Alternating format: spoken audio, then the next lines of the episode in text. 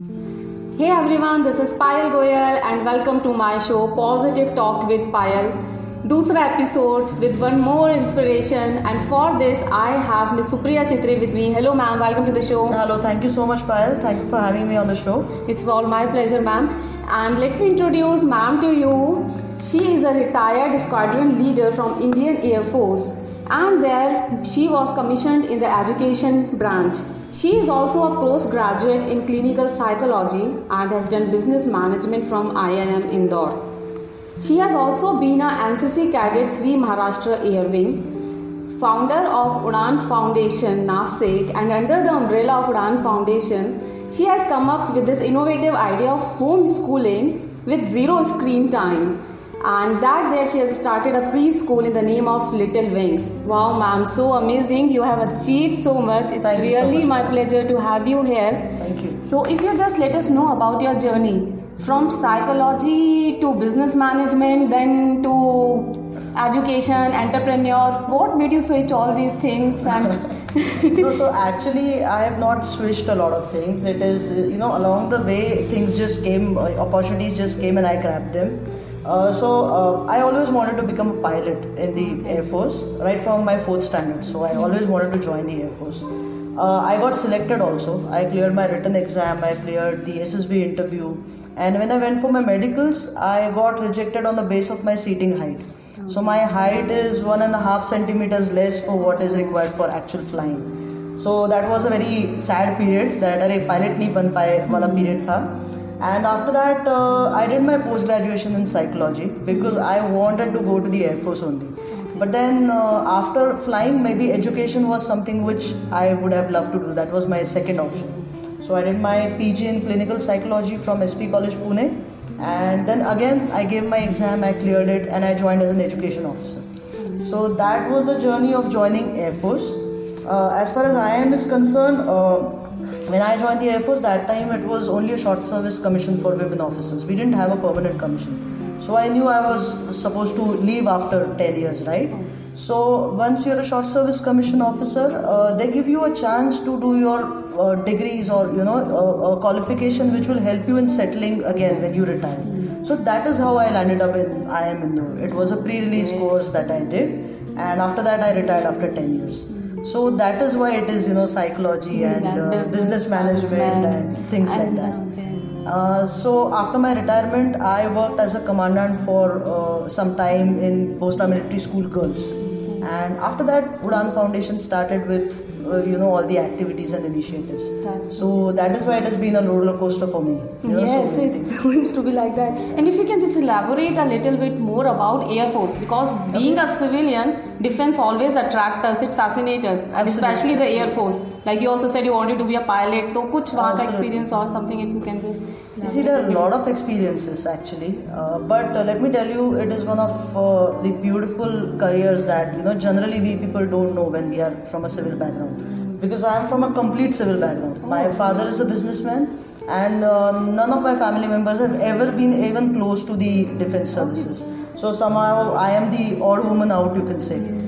so uh, there have been a lot of beautiful experiences, uh, a lot of personality change that I went through after I and uh, you know I could undergo the training, which is supposed to be pretty tough. It is not a normal training where you go and sit in the class and get trained. exactly. There's a lot of uh, physical activity involved in it, a lot of uh, mental makeup which needs to be changed.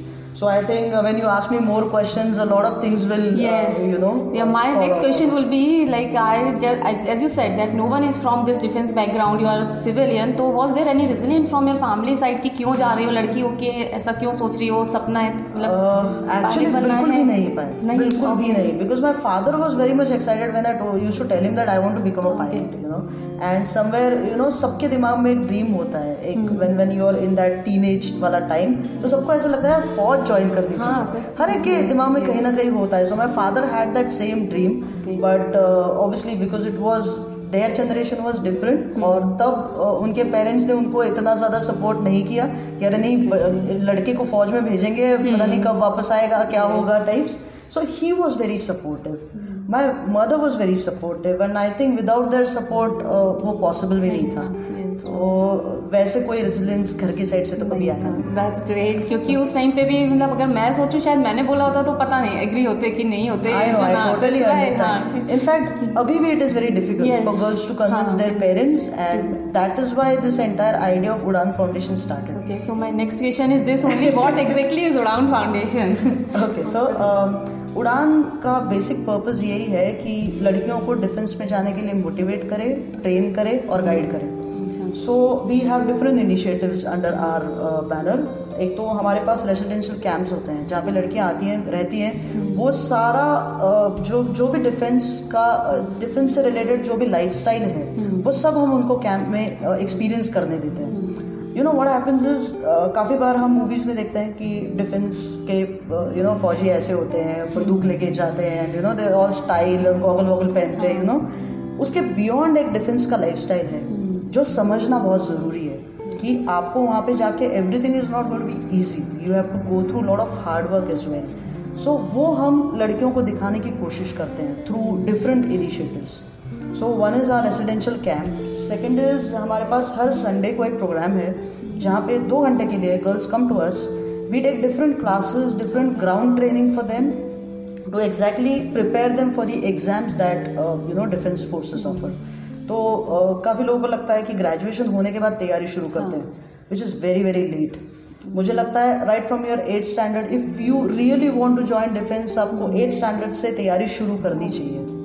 आपको general awareness होना चाहिए ये सारी चीज़ें होनी चाहिए। तो that is what we teach the girls over a period of time तो दो तीन साल में लड़कियाँ बिल्कुल तैयार हो जाती हैं so that they are ready to face what exactly is the outside world so पूरा उड़ान फाउंडेशन का पर्पज यही था।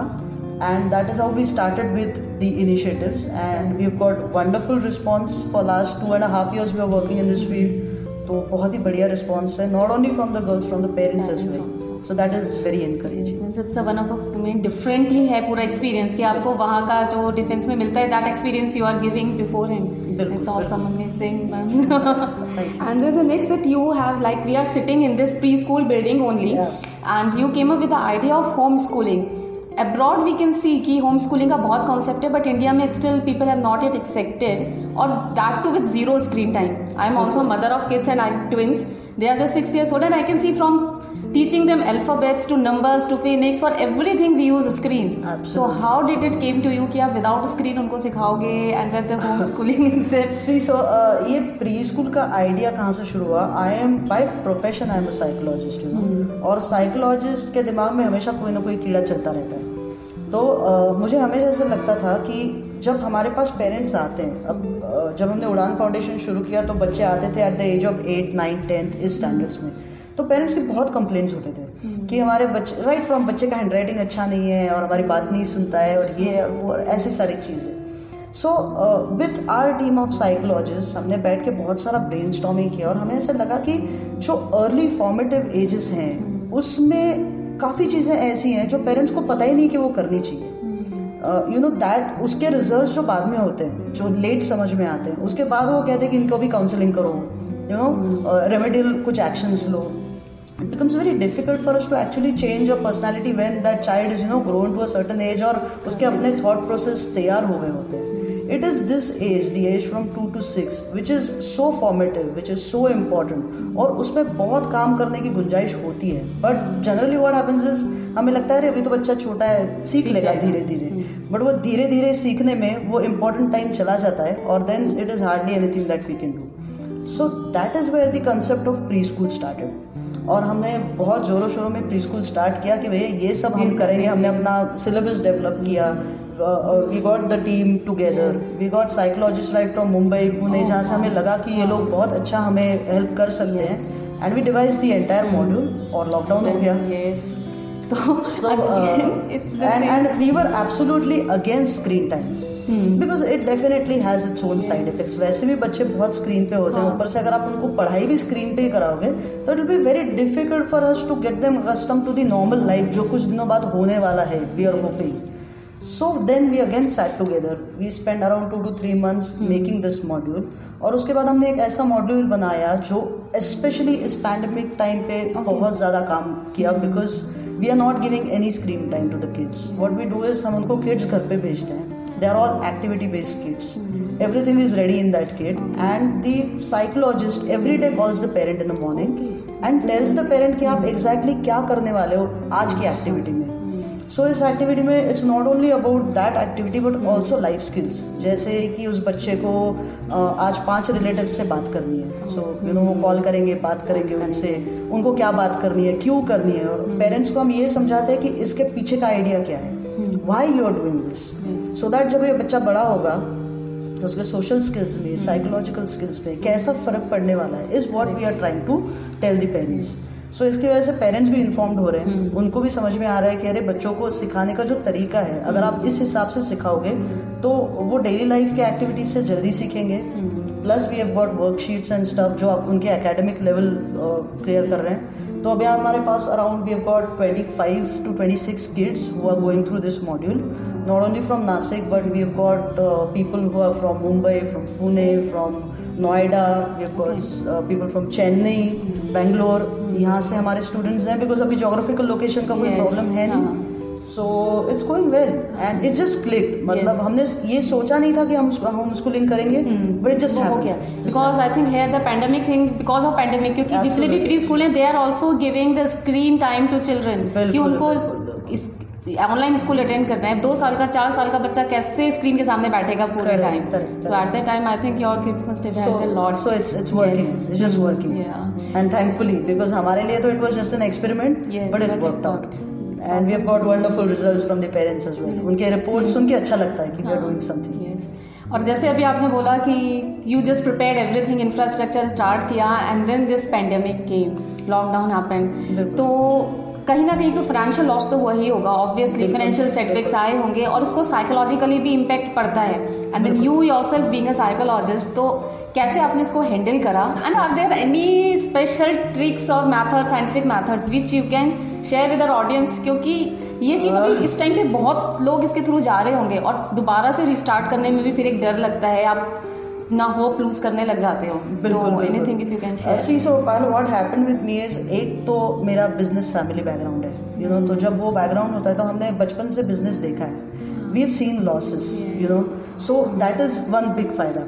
दूसरा सबसे बड़ा फ़ायदा है कि I was from I was trained in the air force और वहाँ पे तो लॉसेस बहुत एक्सट्रीम होते हैं। हमें ये सिखाया जाता है कि you have to learn to let go ठीक है जब ऐसे भी कई इंसिडेंसेस आए हैं जब you know we lost very close friends जो hmm. बिल्कुल हम ब्रेकफास्ट साथ में कर रहे हैं और दोपहर को जब तक वापस आए तब तक we have lost that person सो जब आप ऐसी एक्सट्रीम चीज़ें देखते हो ना तो अपने आप ही एक यू नो क्या कहते हैं एक ठहराव आ जाता है। Hmm. पता चलता है कि this has to pass it is not going to be like this obviously there have been losses but uh, i think within next 2 3 years we will be able to cover it up.